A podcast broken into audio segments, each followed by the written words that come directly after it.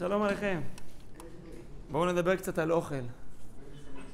את תחילת המגיד בהגדה של פסח אומרים את המשפט הבא: הלך מעניה, זה הלחם עוני שאכלו אבותינו במצרים, כל דכפין יתה ויכול.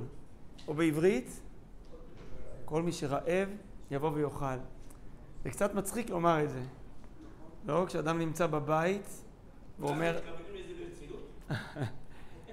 אז מילא, אם היו אומרים את זה, כמו שאבו דרהם כותב שפעם היו עומדים בפתח הבית בחוץ ובודקים אם יש מישהו שלא מצא מקום לליל הסדר, אולי בסוף התפילה בבית הכנסת, זה מובן, אבל אנחנו לא עושים ככה היום. אז, אז מה המשמעות של זה?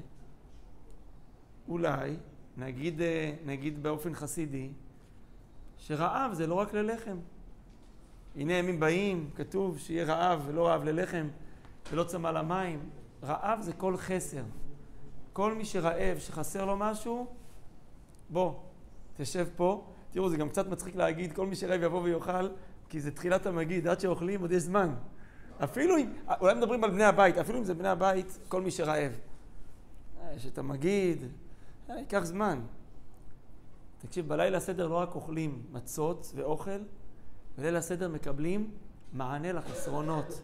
מתחזקים באמונה, וזה פותר הרבה דברים שאדם רעב, מקנא, משתוקק, מתהווה וחסר לו. אולי זה גם המשפט הבא, כל דצריך ייתי ויפסח. כלומר, זה רומז שבעזרת השם שיהיה קורבן פסח, כל מי שצריך יבוא ויפסח איתנו, שזה גם בעיה הלכתית, כי אין אוכלים את הפסח, אלא אם נמנית עליו מראש.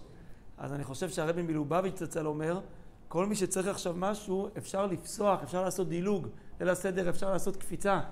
דברים שבאופן רגיל אתה אומר איך זה כה לי, ואיך אני אגיע אליהם.